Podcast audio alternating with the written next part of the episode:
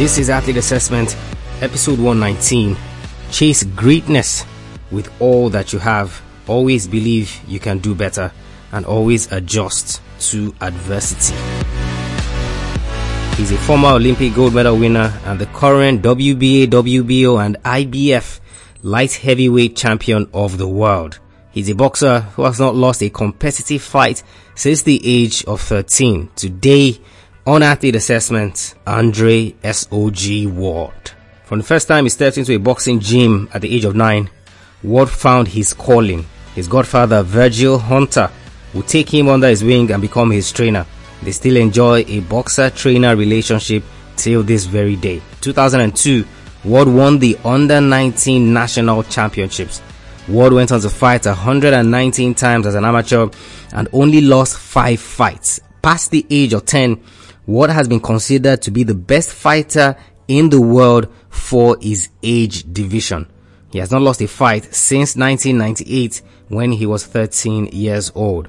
Many might say that was a fluke, but not when Ward is involved. This is a man who has believed the best of himself from a very young age. He will go to the Olympics in Athens in 2004 and come back with the gold medal. Since then, he has beaten the who is who in boxing. At middleweight, he took part in the Super 6 boxing tournament put together to showcase the best middleweights in the world. Ward defeated Danish legend Mikkel Kessler, American Allan Green, German Arthur Abraham, and in the final, Britain's Carl Froch. All fights ending in dominant victories. He then challenged light heavyweight champion Chad Dawson in a fight many believed was a mistake. Ward knocked Dawson out in the 10th round at that point, Ward became the pound for pound best fighter in the world. Only recently, he knocked out feared Russian Sergey Kovalev to retain his light heavyweight world titles. Ward had earlier defeated Kovalev in their first fight in November. Today, he is your mentor, and here are three lessons that I want you to learn from him today. And the first lesson, guys, that I want you to learn from Andre Ward today is chase greatness with all that you have. Ward's biggest inspiration was his father.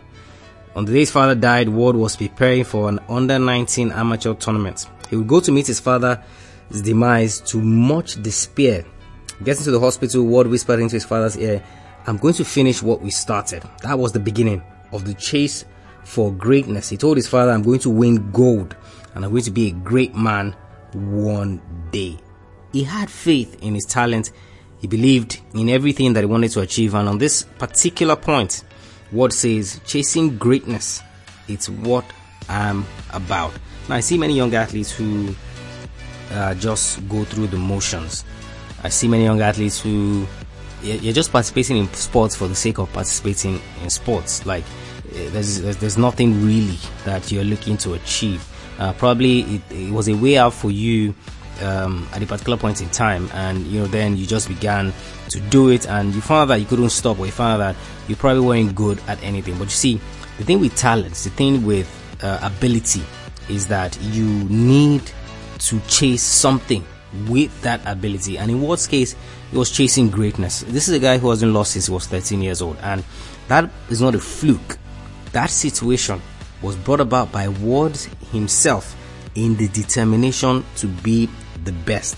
On this point, Ward says says, I told myself I'll do anything within my power to never let that happen again. Talking about, of course, his defeat when he was 13 years old. Since then, he hasn't lost a fight. He goes into every fight preparing the best that he can. And recently, he fought Sergey Kovalev over two fights, and uh, many people were called in to watch Ward's training and how he prepared for the fight. And he, if he still had the zeal to to to do this to the best of his ability. You know, and Ward categorically during the training said, This fight is going to lead me up to a dream that I have been chasing for so long. That dream was to be the best pound for pound fighter in the world, the mythical pound for pound list, which had been dominated by Manny Pacquiao and Floyd Mayweather Jr. over the last 10 years. But that's something that Ward has always been chasing. He said with that title, his greatness would be complete. Ward was never a guy who saw himself talking about how good he was. He wanted the titles and the rankings and the stats to show how good he was and what he was able to achieve in sports. By defeating Kovalev over the two fights, he has achieved that mantle of being the best pound for pound fighter in the world. So as it stands, it appears that that dream of chasing greatness has paid off. How does this apply to you? When you go out to perform, there's always the chance that there's a lackadaisical attitude that you have when you go out to train. And that is because you don't chase anything. Now, I'm not saying you should chase being the best in the world. I would love you to chase being the best in the world because then even if you're not able to achieve that, then maybe you get something close to that. You know, it's the same saying that you cannot achieve first class results with second or third class effort. If at least you put in first class effort, chances are that you will get those first class results. But if for any reason, if for any reason you don't get that first class results, then you're sure to get something close. And that's why they would always say, shoot for the stars and if you miss, you just might land on the moon. Guys, you need to chase greatness with everything that you have. Always want to achieve excellence. Always work hard to ensure that you distinguish yourself from your sport. So when you go into training, don't just train for the sake of training. Don't just be there for the sake of being there. Don't just be there because, oh well, I might as well be training today because I really don't have anything to do. Every time you step out on the pitch, on the court, to train, you get into the ring, whatever sport that you play, you get on the court, always ensure that you're chasing being the best athlete that you can be. It makes no sense for you to put your body through the rigors that it goes through to be a superstar athlete, to be an athlete in the first place. It makes no sense for you to put your body through that without ultimately getting something back in terms of results. The only way that you're going to be able to do that is where you chase greatness, where you chase being the best that you can be. And for every athlete that has distinguished themselves in their fields, I want you to go out and check it. For every athlete that has distinguished themselves, they always chase being the best that they could be. Either they chase being the best that they could be, or they chased being the best that they would ever be. They chased greatness. They wanted to be great. They wanted to achieve a lot. And it was no gainsaying that many of them achieve that and are currently achieving that as we speak. So guys, you need to chase greatness with all that you have. That means when you go into training, every competition that you have, every time that you lace up your boots or your gloves or you put on the socks for the sports and the team that you play, you're going out there and you're giving your best. What mistake young athletes make is that you you go out there with that lackadaisical attitude and you're not sure when that becomes part and parcel of you, you're just not able to get into second gear because you've been in first gear for so long that it has become natural. Yeah, that's why you hear commentators say things like, oh, that guy just doesn't feel like he wants to be there. It's not like it's intentional. For some of them, is intentional, but for others, they've been so used to being in gear one that except something extraordinary happened, they would never leave gear one. A classic example is Mario Balotelli, who had all the talent in the world, but because he has such a lackadaisical attitude and indiscipline issues, he's just not able to turn around. You know, even when he comes out and says, "Oh, I've turned a new leaf. I'm a new athlete. I'm a new player. You're not going to see any of the old stuff." Just give him two games. He gets back into it. Chase greatness, guys, with all that you have, so that you run, you do not run the risk of running into problems whereby you're not able to motivate yourself again. That's first lesson that I want you to learn from Andre Ward today. And the second lesson is always believe that you can do better. On this point, Ward says, I don't rest on my laurels and start getting lazy. It makes me just want to keep working. And that is the point that I make with athletes who have something going for them or they've had something going for them before.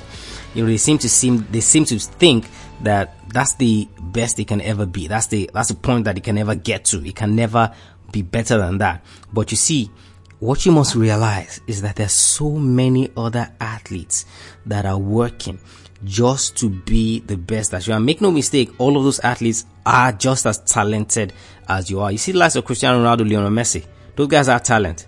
But if they never believed that they could be better, if they never believed that they could do better, they would never achieve the success that they are currently achieving today. So you must always, always tell yourself, you must always remind yourself that this level that I am, is this 70%? Is this 80%? Even if it's 99%, there's that 1% chance that you can be better. And because you believe it, you begin to put in the work targeted at improving. You know, so if you realize how technically sound you were last week, because you have a drive to be better, you're asking yourself, what can I improve on?